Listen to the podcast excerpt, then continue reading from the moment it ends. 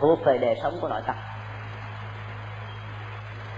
Có những bài học người ta phải dạy cho thế học trò, cho con cháu của mình bằng những cái gì rất là hiện thực. Đặt nó vào trong một bối cảnh và để nó tự tạo ra một cái giải pháp cho riêng nó. Còn chủ nghĩa kinh nghiệm rập khuôn bắt thế hệ sau phải bơi một cái cái giải pháp của những thế hệ trước áp dụng cho tình huống hoàn toàn khác nhau trong hai giai điểm, hai giai đoạn và hai thời điểm là một điều mà các triết gia duy lý rất là phản ứng. Và cho rằng bơi một cái khuôn kinh nghiệm của những người trước, áp đặt cho những người sau là tạo cái sự khổ sở cho những người đó. Đặt cho đó một cái giá trị chân lý bất di bất dịch và mọi người phải theo cái chân lý đó. Đôi lúc nó đánh mất đi những cái khả thể có thể tiếp cận chân lý mà phải xóa bỏ cái này mới có thể làm cho chân lý hiện hiện được. Ở đây chúng ta không nói về phương diện đó. Mà chúng ta chỉ nói đến phương diện là liệu ước muốn khi được thành tựu có mang lại chúng ta một cái nỗi niềm hạnh phúc hay không. Cho nên cái công thức ước muốn không thành tựu là khổ đau. Nó chỉ diễn ra một chiều. Và cái chiều ngược lại chưa chắc là chân lý. Sự thành tựu ước muốn chưa hẳn là hạnh phúc.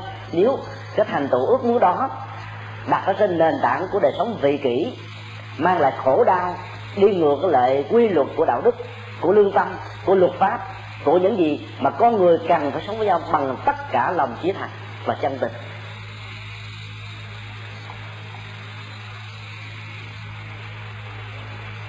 Vấn đề đặt ra ở chỗ là khi chúng ta sống trong những môi môi trường hoàn hoàn toàn trái biệt và đi ngược lại với nguyện vọng của chính mình thì mình phải làm như thế nào để có được an vui?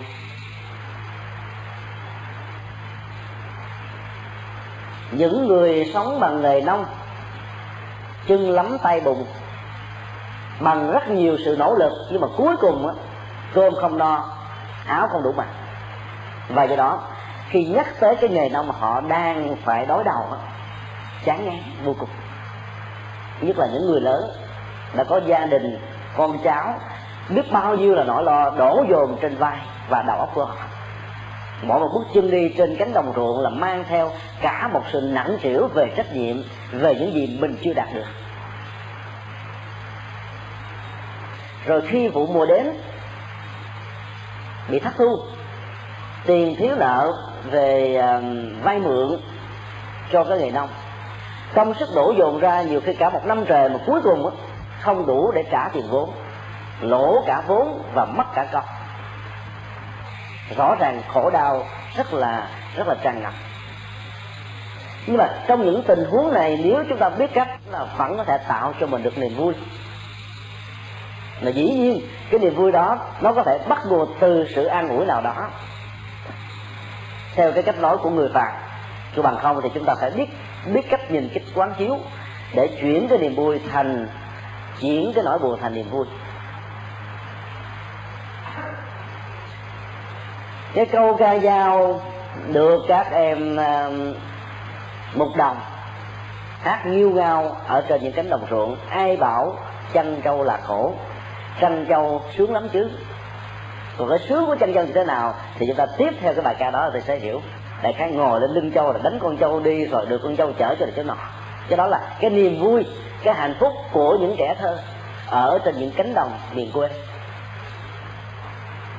Đó cũng là một cái cách thức tìm kiếm những cái giá trị hạnh phúc mà mình không thể nào tìm những phương tiện nào khác hơn ngoài những sự kiện đang diễn ra liên hệ với cuộc sống hàng ngày của mình. Như là một số phận. Như vậy là trong những cái mà con người gọi là số phận đó chúng ta vẫn còn có một cách nhìn để tìm cho mình được niềm vui. Thay vì ngồi trên lưng trâu đi ra ngoài đồng, ở một cái tuổi nhỏ là cái tuổi phải đưa vào lớp học hành, thì các em phải đi chăn trâu, cắt cỏ, làm lúa, phụ cha mẹ, kiếm đồng đồng tiền các bạn để mà lo sống cho bản thân và gia đình. Nếu chúng ta nghĩ đó như là một cái sự ờ, bất hạnh, thì rõ ràng các cái hành động chân dâu ngồi trên lưng dâu, rõ ràng không thể nào mang cho chúng ta một cái niềm an vui hạnh phúc gì cả. Mà đó cả là một sự đọa đầy trừng phạt, khổ não. Nhất là khi chúng ta so sánh mình với những người đồng lứa tuổi, được may mắn có cha mẹ giàu sang, phú quý, đưa cho con đến trường học, trong cái đó mình phải ngồi ở cánh đồng.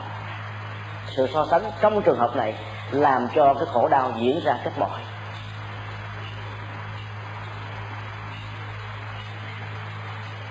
ấn độ là một nước nghèo khó, mặc dầu cái nền phát triển về khoa học, về vũ khí, về à, các cái công nghệ hiện đại, ấn độ đang từng bước theo kịp các nước phương tây.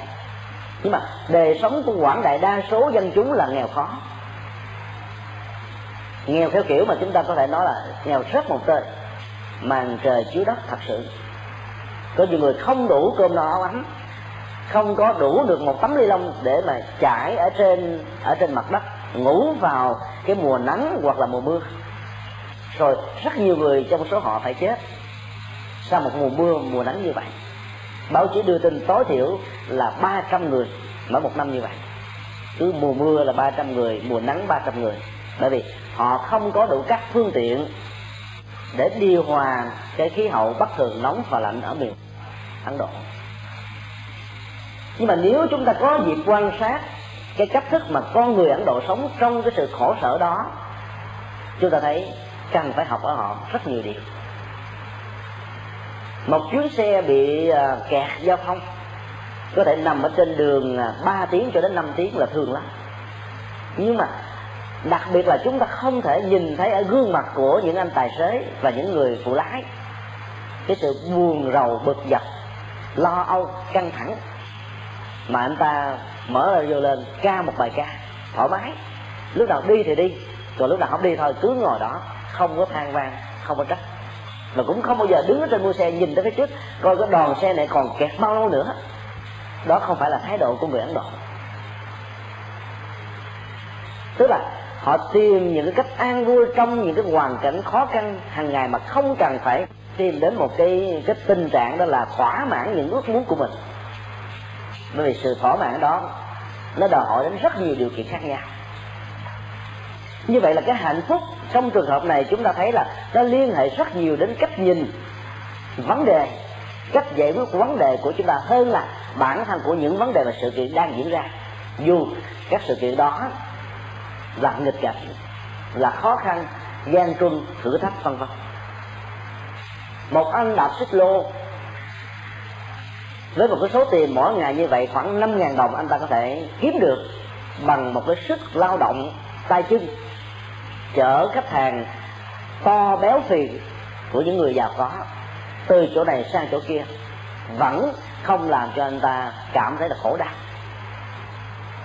Và mỗi người như vậy họ có tiêu chí ví dụ có người đặt ra là một ngày là kiếm làm sao được hai chục ruby, tương đương ba ngàn đồng hoặc là mười ngàn đồng, ví dụ vậy. Và khi cái số tiêu chí đó đã được đã được đủ, thì họ không thèm chạy nữa. Cứ ngã lưng nằm ở trên chiếc xe xích lô. Ai cứ chia cũng lắc đầu. Không đi.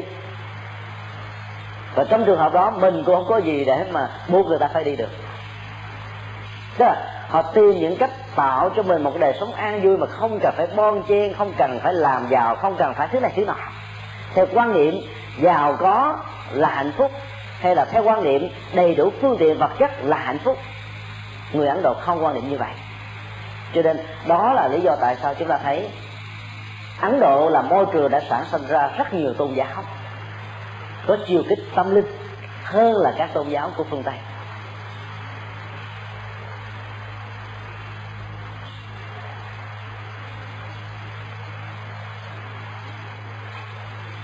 Sự thỏa mãn một ước muốn. Chưa hẳn đã mang lại chúng ta một hạnh phúc đích thực. Có lẽ quý thầy đều biết đến à, nhà thi hào và là một nhà văn nổi tiếng của châu âu đó là goethe. À, quý thầy đã nghe câu chuyện này chưa? Ông ta đem lòng thương một người bạn đó là sắp lót. Nhưng mà không may là sắp lót đã có chồng. Và người chồng đó cũng chính là bạn của của ghét mặc dù vậy, nhưng mà cái si tình của anh ta vẫn làm cho ta theo đuổi, mong làm sao cho ước mơ được lấy sắp lót làm vợ. Và cái đó chính là niềm hạnh phúc tối thượng nhất trong cuộc đời của anh. Có nhiều lần anh ta phải tìm cách tiếp cận sắp lót và nói điều đó cho sắp lót nghe và thăm dò thêm một câu, nếu như không lấy được em thì anh xin tự tử để chứng minh cái tình yêu chung thủy. Và duy nhất. Điều đó đã làm cho sắp pháp vô cùng hoảng sợ. Sợ anh ta làm bẫy liên lụy đến mình, luật pháp sẽ mời mình ra để làm việc. Cho nên đã đem điều đó nói lại cho người chồng của mình. Mà chồng của mình cũng không tin. Nhưng mà cũng không phải là hoài nghi. Một hôm nọ anh chồng mới tới gặp mà gớt mới nói với gớt là tôi nghe người ta nói rằng gớt đem lòng thương vợ tôi. Nhưng mà tôi nghĩ nếu gớt thật sự thương vợ tôi thì gớt không còn là gớt nữa. Cho anh ta nhắc một cách rất là tế nhị, nhẹ nhàng để cho cái tình cảm bạn bè giữa ba người với nhau không bị sức mẻ bởi cái tình yêu không được chia sẻ lẫn nhau. Anh gớt này rất là lanh trí, anh ta trả lời. Rất tiếc là tôi không phải là gớt trong tình trạng anh nói nếu tôi là ghét đó thật đó, tôi sẽ làm cho anh chồng biết tay có nghĩa là tôi tự tử thiệt. Và nói như vậy có nghĩa là nếu tôi là ghét có nghĩa là trong thực tế tôi không phải là ghét đó. Và nói cái khác anh ta nói rằng tôi không có đem lọt thương vợ của anh đâu anh hãy an tâm. Điều đó chưa thôi. Anh ta vẫn còn nung nức cái lửa tình yêu vẫn còn cháy bỏng trong lòng. Đến độ không chịu được được nữa, anh phải viết ra một tác phẩm mang tên là vector, tức là mũi tên á. Cái đường mà chỉ cho người ta đi gọi là vector. Thì trong tác phẩm này, nhân vật chính chính là ông, mà đưa đổi tên từ ghép thành vector.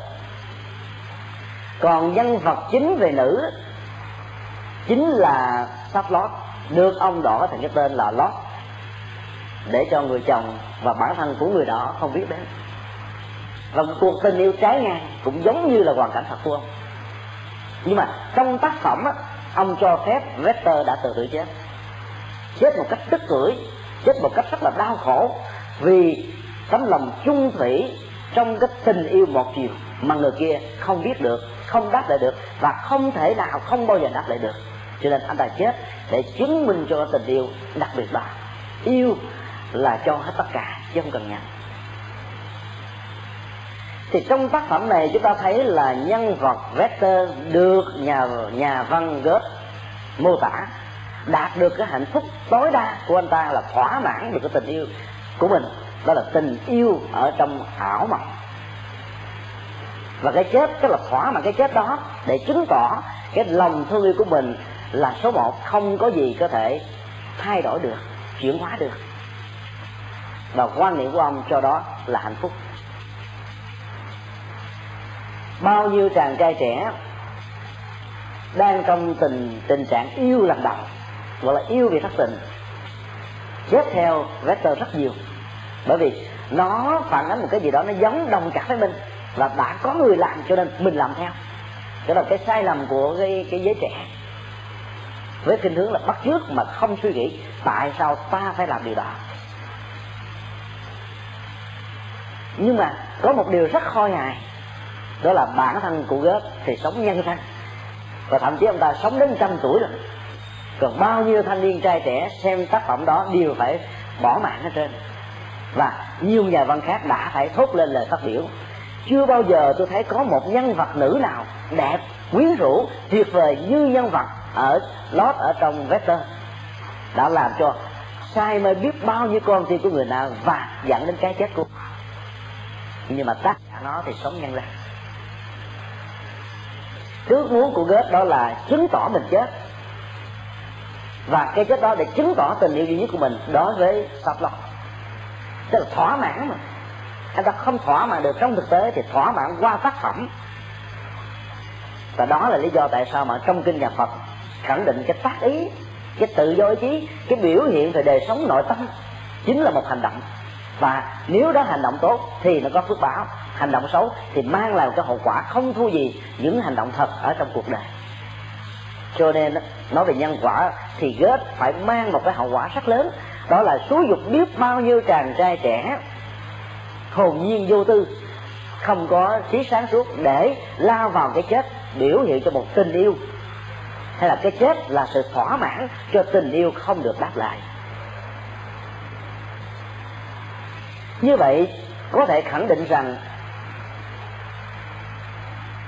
cái hạnh phúc nó không nằm ở cái chỗ chúng ta hoàn tất được một ước nguyện. Nó có thể làm cho chúng ta được niềm vui và hạnh phúc làm một cái gì đó, nó vượt lên trên niềm vui thông thường. Nếu bảo đó là một cảm giác thì cảm giác này rõ ràng không phải là một cái dòng chảy của phản ứng hóa chất. Theo kiểu, một cái người thanh niên đưa vào những chất liệu heroin, tạo ra những cái cảm giác đê mê mà người đó không bao giờ tìm thấy được trong bất loại, bất kỳ một loại hình hạnh phúc nào mà anh ta có thể có được trong cuộc đời.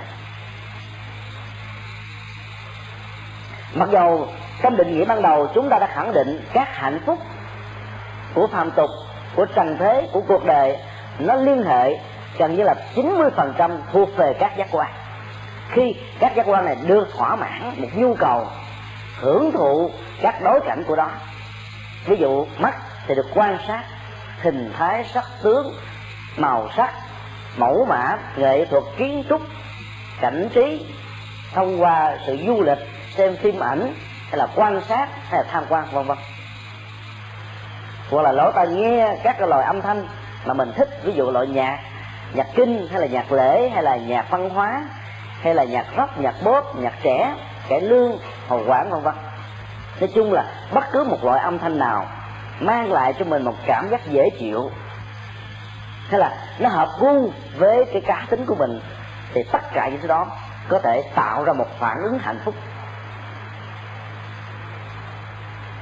Nói cái khác, cái hạnh phúc chủ yếu là sự hưởng thụ hay là sự khoái cảm của các giác quan đối với các đối tượng mà chúng được tiếp xúc. Và sự thỏa mãn ước muốn trong trường hợp này rõ ràng nó chưa chắc là phản ánh được bản chất của hạnh phúc đích thực. Có những cái sự thỏa mãn chỉ đem lại khổ đau cho con người. Và do đó, là một người tu phật thì chúng ta phải sáng suốt trong trường hợp này. Có những cái chúng ta phải trả quyết, có những cái chúng ta phải dứt khoát. Cái đầu cần buông bỏ là buông bỏ chứ không tiếc nuối. Bởi vì sự theo đuổi và đạt được cái mục tiêu không lành mạnh hay là mục tiêu không chân chính hay là mục tiêu không có lệ, rõ ràng chẳng những đánh mất đi cái giá trị hạnh phúc thật sự, mà còn mang lại khổ đau cho nhiều người khác.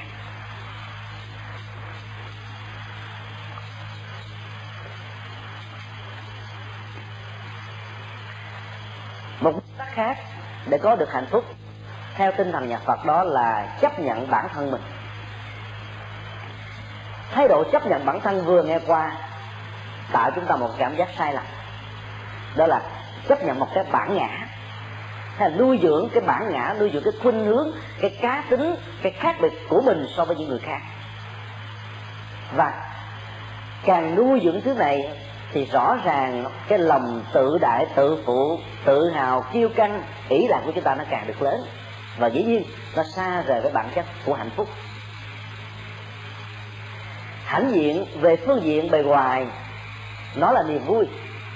Chúng ta trơ trơ cái mặt lên, nhìn lên trời, mà nhìn lâu đến lúc bị đau cổ hoặc là trơ trơ nhìn xuống đất kinh thường người khác, nhìn lâu cũng có thể bị đau cổ chỉ có nhìn thẳng.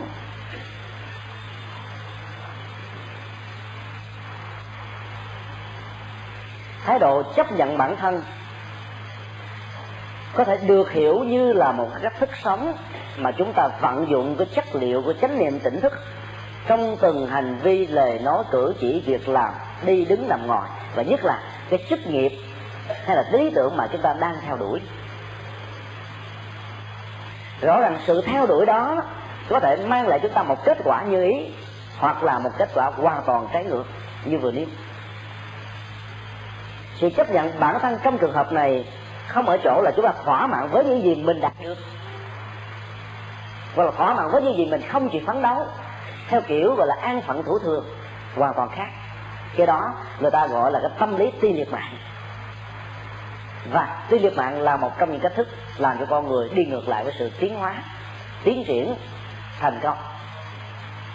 Do đó, chấp nhận bản thân là đặt ở trong một cái tình huống là chúng ta đã nỗ lực hết mình làm hết tất cả những gì mình có thể làm được. Nhưng mà kết quả nó diễn ra theo một cách thức khác. Thì thông thường sự không thỏa mãn như đã phân tích ở ở tuần trước, nó sẽ mang lại chúng ta sự khổ đau. Rất là cùng cực. Nhưng mà với một con người có tu và sống với chất liệu Phật pháp, thì người đó có thể kiềm chế mình bằng cách quán chiếu lại những nguyên nhân gần và xa quan và khách quan tại sao? Nó mang lại một cái hệ quả như thế này. Mặc dù chúng ta đã nỗ lực hết mình, sự quan sát về các nguyên nhân như vậy sẽ giúp cho mình được một bài học. Và chính bài học này mang lại cho mình sự thành công ở lần thứ hai hoặc lần thứ ba, hoặc là ở những lần khác. Cho nên nói tóm lại, chấp nhận bản thân là một cách thức tạm thời là hài lòng với những gì mình đã đạt được. Mặc dù mình đã nỗ lực hết mình nhưng mà kết quả nó không hơn được nữa. Đừng bao giờ so sánh với kết quả thành công cao hơn của người khác. Sự so sánh trong trường hợp này chỉ mang lại cho mình khổ đau. Và nhất là sự thành công của người khác hoàn toàn lệ thuộc vào sự may mắn. Còn mình thì nỗ lực nhưng mà kết quả không mong đợi.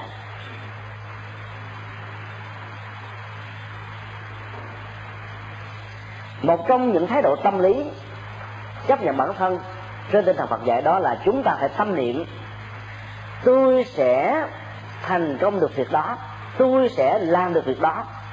Người khác làm được thì tôi cũng phải làm được. Chúng ta có thể đặt ra hàng chục cách tương tự về thái độ quan niệm về cái tiềm năng của mình và tiềm năng của người khác, về kết quả mình đạt được và kết quả của người khác đạt được theo cái công thức tương tự và chính thái độ này nó tạo cho mình một cái sự tự tin rất là lớn, vững chãi. Và nhờ sự tự tin đó, mình mới đủ sức để đối phó với những cái trắc trở nếu có ở trên cái con đường mà mình đang theo đuổi. Ai lúc nào cũng tâm niệm, quan niệm rằng hoặc hoài nghi khả năng của mình rằng tôi sẽ không thể thành công được một việc mà tôi đang đeo đuổi, thì chắc chắn rằng do người đó có khả năng. Khả năng đó như là bị một cánh cửa chặn lại. Và do đó, nó không có dịp để thi thố và thực hiện. Chúng ta phải đi một quyết tâm. Và chính quyết tâm đó, nó sẽ giúp cho mình thành tựu, đạt được cái hạnh phúc mà mình đang theo đuổi. Bản thân của đức phật thích ca để lại chúng ta một bài học rất rất là quý báu về phương diện kinh nghiệm, về sự vượt khó, về sự chiến thắng bản thân mình có lẽ là tất cả chúng ta đều nhớ cái câu tuyên thệ của ngài. Mà vào lúc đó không có ai chứng kiến. Chỉ có cỏ cây hoa lá trời mây non nước, núi sừng hùng vĩ, rằng nếu như ngồi dưới cội bồ đề này, sự thành đạo, sự giác ngộ không được diễn ra, thì dầu cho nát thịt xương ta ta sẽ quyết không bao giờ rời khỏi cõi bồ đề này. Đó là một cái quyết tâm rất lớn và cái quyết tâm này nó đặt ở trên nền tảng đó là tự tin mình rằng mình có thể đạt được một cái gì đó mà bây giờ mình chưa hình dung. Đạt được một cái kết quả và kết quả này chắc chắn phải hơn những kết quả về cái hạnh phúc thiền định mà ngài đã đạt được theo sự tu học dưới hai vị thầy hướng dẫn tâm linh đó là à, Kalara và Uddaka chắc chắn nó phải hơn. Và dĩ nhiên nó phải hơn những cái giá trị hạnh phúc thuộc về những cái loại thiền sắc giới, vô sắc giới, được học ở những vị đạo sư khác, hoặc là những cái hạnh phúc do thực tập các phương pháp khổ hạnh ép sát. Đó là một điều rất tương quyết, mặc dầu cái thực tế như thế nào, có lẽ ngài cũng chưa hình dung được. Cho đến khi nào ngài đạt được cái chất liệu đó, và cũng nhờ cái niềm quyết tâm, cái lòng quyết tâm to lớn đó, cái kết quả của sự giác ngộ đã đến với đức phật đến một cách như ngài mong đợi. Đôi lúc tất cả những người tu như là một chiến sĩ đặt mình trong một cái tình huống, phía trước là vực thẳm, sau lưng là núi cao. Và nếu tới trước thì chúng ta sẽ rơi xuống vực thẳm, đứng lại tại chỗ, thì lúc nào đó gió thổi hay là một cơn lốc bay qua thì chúng ta có thể đánh mất mạng sống của mình. Và do đó chỉ còn một sự lựa chọn duy nhất, đó là leo lên núi, để tìm đến một cái mặt phẳng khác, có thể giúp cho mình hạ sơn một cách dễ dàng. Tức là mình phải đặt mình trong một tình huống, và chỉ có con đường đi tới phía trước chứ không có con đường lùi. Giống như là người cha dạy con cái nghề ăn trộm này đặt trong một tình huống bị người ta phát hiện, và tất cả trí khôn ngoan của mình, lúc đó nó phải trỗi dậy. Như là một phản ứng của sự sinh tồn, làm thế nào để thoát và sống thì trong lúc đó, thì trí không con người nó sẽ phát ra một cách rất là mãnh liệt. Dĩ nhiên, cái trạng thái tâm lý này không thể nào không có trong tâm thức của đức phật. Đó là, ta là một vị thái tử. Thay vì ta có thể kế ngôi vua trở thành một bậc trưởng làm thánh vương, làm rạng danh của sakya và toàn khỏi đất nước ấn độ. Ta từ bỏ đời sống đó tìm những cái giá trị hạnh phúc thuộc về tâm linh và tinh thần. Nhưng nếu như tất cả những cái theo đuổi này mà không đạt được, thì vĩnh viễn đời đời kiếp kiếp. Danh của ta sẽ mất, và dân tộc của ta sẽ bị bao nhiêu lần bằng khác đàm tiếu rằng thái tử sa kè của dòng họ thích ca là một con người chẳng ra chi. Nó có nhiều cái cách suy nghĩ tương tự gì đó có thể đã xuất hiện trong lòng của đức phật. Một phần nó phản ánh về lòng tự trọng, một phần nó phản ánh về một cái khả năng đạt được một cái gì đó cao hơn tất cả những thứ này nó hỗ trợ lẫn nhau để tạo ra một cái chất liệu đặt mình trong một cái quỹ đạo chỉ có thành công chứ không có thất bại. Chấp nhận bản thân là chấp nhận theo cách thức đó.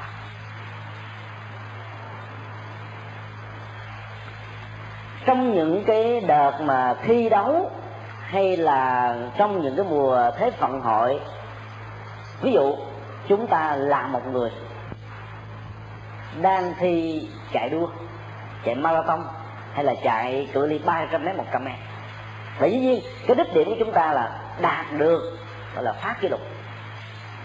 Và nếu như trong cái cuộc chạy đua đó, chúng ta chỉ đi quyết tâm là bám theo một canh đứng hạng ba ở những kỳ thi trước, thì chắc chắn chúng ta sẽ không bao giờ đạt được cái kết quả của hạng nhì bạn nhất. Huống hồ là phá một cái lục mới. Cho nên, cái tâm quyết của những người tham dự vào cuộc đua này phải là mình phải có cơ hội và tin rằng cái cơ hội đã đến với mình đó là phá kỷ lục. Thì ít nhất, sau khi nỗ lực hết mình, không đạt được phá kỷ lục thì mình cũng đứng được hạng nhất và hạng nhì. Cho cái tiêu chí chấp nhận bản thân mình phải đặt ở mức độ cao cấp nhất. Và kết quả đó, trừ hao những điều kiện, những cái hoàn cảnh khác biệt và những cái trở ngại, cái thử thách, nó đạt cho mình đến một kết quả vừa chừng nên chấp nhận mình là chấp nhận với tình huống đó, chứ không phải là chấp nhận với thái độ là hạ liệt. Không thừa nhận mình có một cái tầm vóc, hay là có được một cái tiềm năng, và nhờ cái tiềm năng đó mình đạt được những gì như là các đức phật, các vị bồ tát, các vị thánh tăng, các vị cao tăng, những con người vĩ đại, những con người có nhiều giá trị đóng góp cho cuộc đời đã đạt được. Tổ quy sơn có nói một câu rất hay, đó là bỉ ký trượng phu, ngã diệt nhĩ. Đó là nếu người khác đã từng trở thành một bậc trưởng phu, đã từng trở thành một đấng quân tử, đã từng trở thành những con người là phát khí cho cuộc đời và cho đạo pháp. Thì tại sao bản thân của ta không có thể làm được việc đó? Ta phải khẳng định rằng người khác đạt được thì ta phải đạt được. Đó là những cái tiêu chí chấp nhận bản thân mình. Mà nó không làm cho mình trở thành một con người cống cao ngã mạn. Để cống cao ngã mạng rất nguy hiểm sự cống cao nó làm cho mình an phận với những thành quả mình đạt được. Thay vì mình có thể vươn lên lên lên trên nữa thì mình lại an phận với cái đó. Thỏa mãn với cái đó ngủ quên trên chiến thắng hoặc là tự hào về một quá khứ vàng son mà bây giờ lẽ ra nếu phấn đấu mình có thể đạt cao hơn nhưng khựng trở lại. Chính vì vậy mà đức phật dạy cái phương pháp sống của một bậc hiền giả đó, đó là sống với những giây phút của hiện tại với sự hiền hữu của chánh niệm và tỉnh thức. Hơn là quay về quá khứ của sự vàng son, của sự thành công, của sự rực rỡ, của những cái gì đó, nó thuộc về truyền thống rất đẹp của Phật giáo, là của gia đình của chúng ta, hay là của ông bà tổ tiên, hay là của bản thân mình. Sống với những cái truyền thống đó, với những cái đẹp trong quá khứ sẽ làm cho mình trở thành một cái gì đó núi thiết và chấp nhận bản thân trong trường hợp này là một cách đóng bít cái cái khả năng, gọi là tiến tới và khả năng thành công của chúng ta ở trong hiện tại và tương lai. Chính vì vậy mà đức phật dạy là đừng bao giờ để tâm, quay tâm trở về quá khứ. Cái đó chúng ta có thể nói theo một cách gọi là chi tiếu, đó là đừng bao giờ sống với tiền kiếp, mà hãy trở về với hiện kiếp cái mà chúng ta phải đối mặt. Cái mà chúng ta phải đối đầu. Cái mà chúng ta phải giải quyết. Cái mà chúng ta phải phấn đấu vươn lên để đạt được những gì mình chưa đạt được.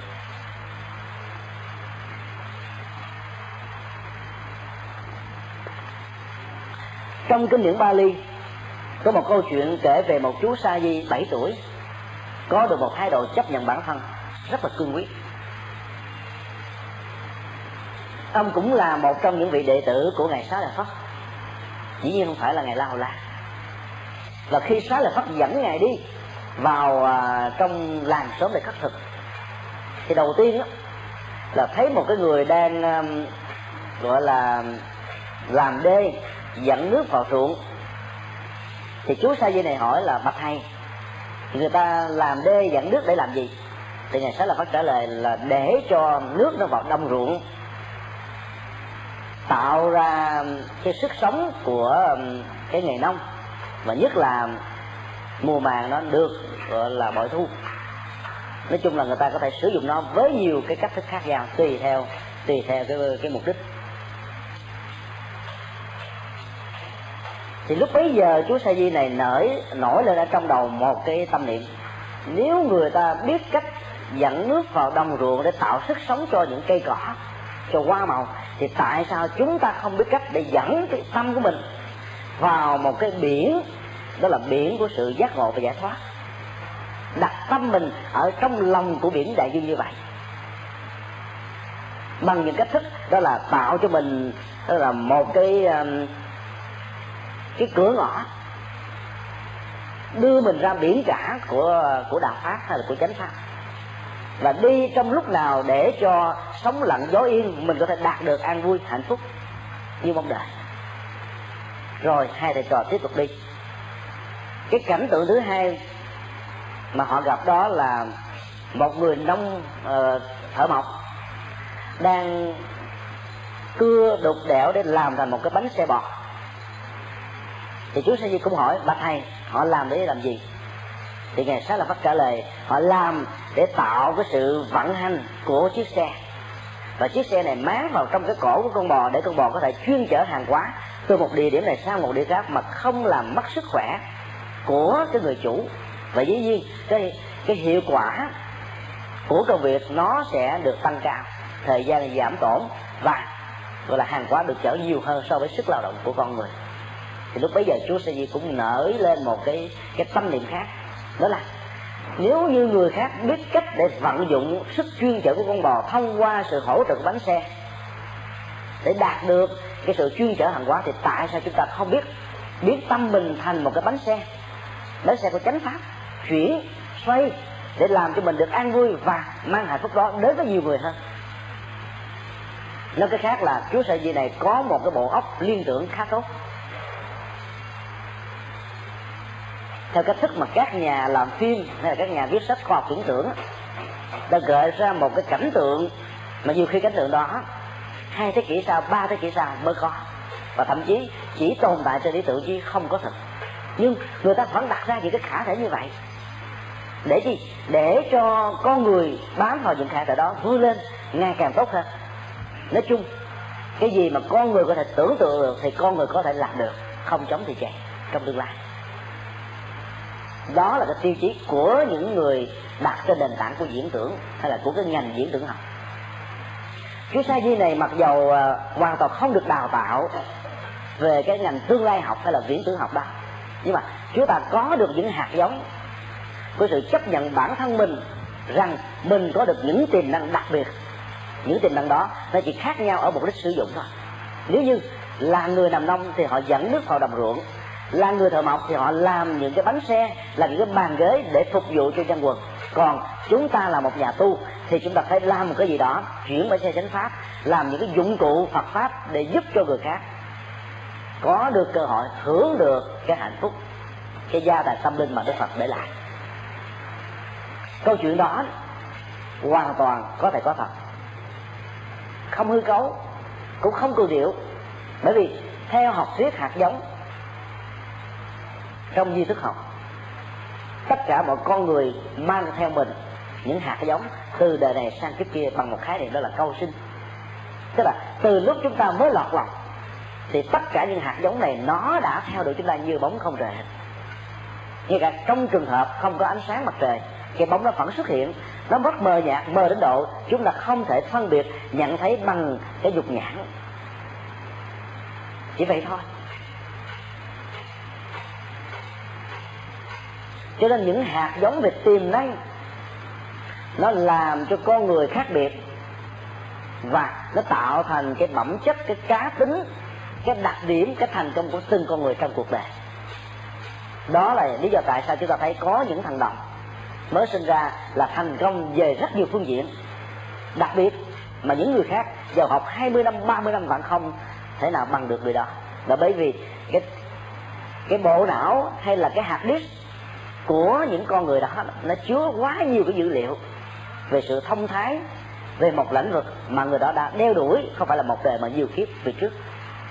Và trong khi đó, chúng ta là những người thông thường, những người phàm tình, thì cái cái bộ đĩa cứng của chúng ta, nó chứa quá ít những tập tin liên hệ đến kiến thức hay cái ngành nghề xuất hiện mà mình đang theo đuổi.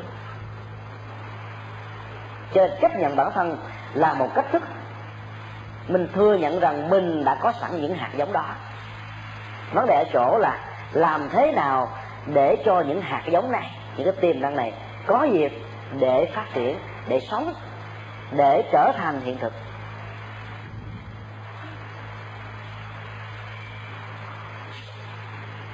Giáo dục trong đạo phật chẳng qua là để kích thích cho con người tin vào những cái tiềm năng đó, chấp nhận cái tiềm năng mà mình có được, không thua bất cứ một con người nào. Chứ giáo dục không phải là sự nhồi sọ mình bắt tất cả mọi người khác phải học thuộc từng câu, từng chữ những gì mà mình giảng dạy, theo cách thức của nền giáo dục Việt Nam hiện tại. Chúng ta vào trong phòng thi, chép càng nhiều những gì mà ông thầy giảng trên lớp thì được điểm cao. Chỉ đó là phi giáo dục, đó là sự nhoi sọ mà theo tinh thần nhà Phật, học không phải biến bản thân mình, bộ não của mình trở thành một cái thư viện chứa những dữ liệu của kiến thức, mà học để tìm cách phát huy ra kiến thức bồi bổ kiến thức, tạo cho mình một kiến thức mới. Người xưa thường hỏi, thường nói đó là học là bắt trước đó là một quan niệm học theo kiểu để trở thành một một người nào đã có ở trong lịch sử, trong quá khứ. Là trái cái tinh thần học của nhà Phật. Học của nhà Phật không phải là để bắt chước mà học để sáng tạo. Chúng ta học không phải để trở thành ông thầy của chúng ta theo cái kiểu là a phẩy, b phẩy, tạo thành một bản copy thứ hai bi thứ hai, hay là tạo thành một bản sao? Hoàn toàn phải vậy. Mà học để tạo thành một cái gì đó mới mà ông thầy mình không có. Truyền thống ba đề chư Phật, chấp nhận bản thân của các ngài cho nên các ngài đã có được một cái tự tin rất lớn, trở thành những vị Phật với những danh hiệu hạng lượng hoàn toàn khác, với những vị Phật thầy của mình trong quá khứ. Đức Phật Thích Ca là đệ tử của Đức Phật Nhiên Đăng, nhưng không trở thành Phật Nhiên Đăng thứ hai và Nhiên Đăng thứ ba về sau này Đức Phật tương lai trở thành Đức Phật Di Lặc chứ không thể là Đức Phật Thích Ca thứ hai là bản sao của ngài. Mà cứ như vậy, chúng ta có vô lượng vô số Đức Phật trong quá khứ, trong hiện tại và trong tương lai. Đó là gì? Đó là những cách chấp nhận bản thân chấp nhận với tất cả tiềm năng cao cấp nhất mà tất cả con người đều có. Cho nên đừng bao giờ mình nghĩ rằng mình không có khả năng thuyết giảng, mình không có khả năng viết sách mình không có khả năng, gọi là, huấn dụ người khác. Cho nên những con cái công việc gọi là hoàn pháp lệ sinh của những người tu mình không bàn đấy chỉ làm sao tu tập tốt cho bản thân mình là đủ. Đó là cái cách thức mà chúng ta đã đánh lừa chính mình. Sự không tin tưởng vào tiềm năng sẵn có là một sự đánh lừa, một sự thỉnh dối, làm cho mình không thể nào đạt được những khả năng mà mình vốn có thể đạt được.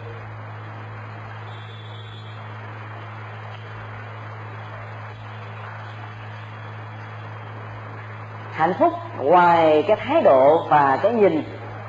Thấy được tiềm năng lớn của mình còn là cái cách thức thấy được tiềm năng ở người khác, chấp nhận người khác. Chúng ta chấp nhận người khác không phải để, gọi là định họ. Họ thành công, mình khen tặng họ để gì để họ quan tâm đến mình, để họ thương tưởng mình, để họ giúp đỡ mình, để họ thân cận với mình. Hoàn toàn phải vậy. Mà chúng ta tin tưởng họ bởi vì thấy được rằng họ đã phát huy hết tiềm năng. Và nhờ các khả năng tự tin vào tiềm năng, họ đã thành công trong cuộc sống. Sự chấp nhận người khác là một điều vô cùng khó. Chấp nhận bản thân mình có thể được bởi vì sự chấp nhận bản thân nào nó cũng dựa trên bản ngã trên chứ đôi lúc là chúng ta phải dựa vào bản ngã để trở thành cái cao thượng rồi sau đó diệt cái bản ngã đó đi. Cái người không có tự tin thì khó thành công, nhưng mà người tự tin nào cũng có bản ngã rất lớn phải có một cái cá tính mạnh phải có một cái chất mà gần như nó không giống ai. Chỉ có mình có người khác không có. Những người như vậy rất dễ thành công trong cuộc đời. Còn những người chỉ có phong cách bắt chước. Người ta làm như thế này thì mình bắt chước thế này người ta làm thế kia bắt chước thế kia cuốn theo chiều gió. Gió thổi thì máy bay. À, cuộc đời như thế này thì mình theo như thế đó. Chứ còn không bao giờ dám đặt lại đặt ra một cái nước đi khác cái đó. Để tạo ra một cái chất liệu gì đó rất riêng cho bản thân mình. Theo cách chấp nhận được những tiềm năng có được nhưng mà chấp nhận người khác không phải là mình gọi là xua nịnh à, ai vua theo thành công của họ mà chấp họ với tư chấp nhận họ với tư cách là một con người. Có đủ tất cả những gì mà họ có thể làm được. Và thái độ này nó làm cho mình xa lìa được bản chất của sự đấu tật ganh tị. Và hai thái độ tâm lý đó làm cho con người của mình rất là hẹp rất là nhỏ rất là tâm thương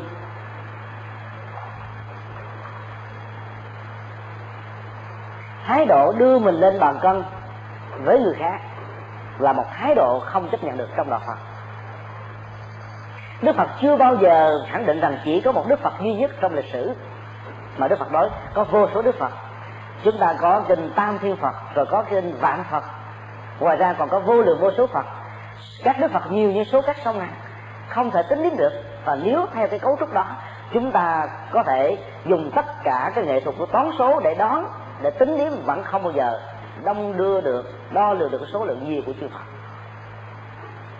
Cái đó là cái cách thức chúng ta chấp nhận người khác. Còn nếu như Đức Phật không có thái độ chấp nhận người khác thì Đức Phật chỉ nói rằng trên cuộc đời này chỉ có một Đức Phật duy nhất.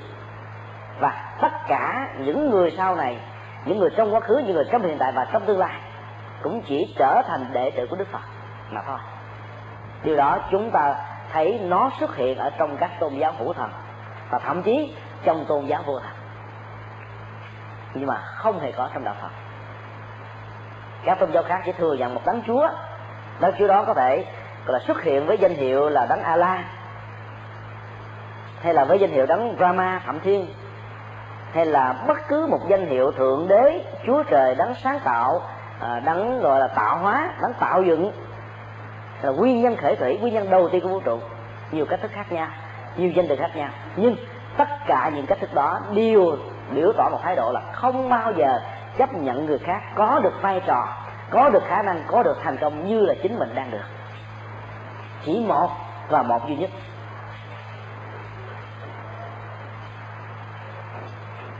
Và tu học theo các tôn giáo hữu thần, trong trường hợp này chúng ta sẽ trở thành một con người. Dữ lắm là trở về quy và hưởng nhan của đức chúa. Lẽ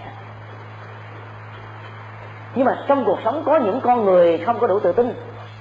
Khi được đức phật cho thấy rằng là tất cả các chất liệu giác ngộ của ngài và tất cả chúng ta đều giống nhau, ngang với nhau, bằng nhau, nhiều người không chấp nhận được cái chân lý đó.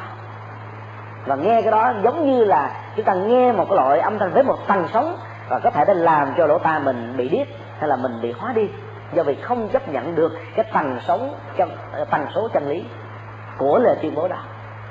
Và đó là lý do chúng ta thấy trong kinh pháp hoa 500 vị tỳ kheo a la hán đã đứng dậy bỏ đi. Bởi vì không thể nào chấp nhận được cái, cái, cái tuyên bố chân lý mới của đức phật rằng tất cả chúng ta đều có khả năng thành được đức phật.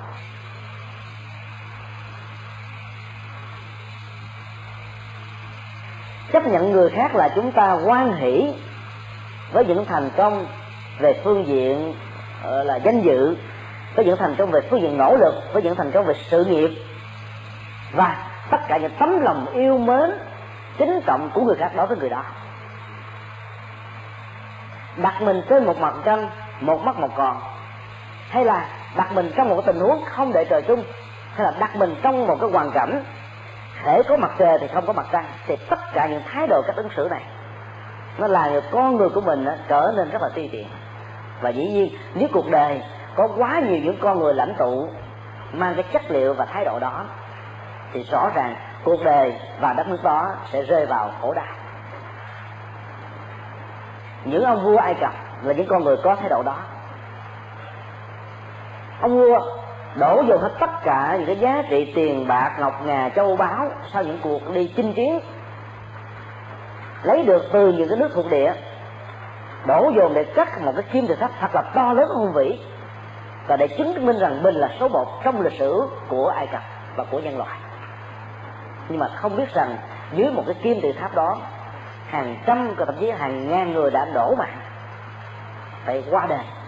Và sau khi cái kim tự tháp đó đưa thành công, thì những ông kiến trúc sư vĩ đại nhất của công trình sẽ bị giết chết. Bởi vì nếu để cho họ sống, thì họ sẽ có thể làm một kim tự tháp tương tự hoặc là tốt hơn, bởi vì họ đã có kinh nghiệm đó là thái độ không bao giờ chấp nhận người khác bằng mình. Đêm mơ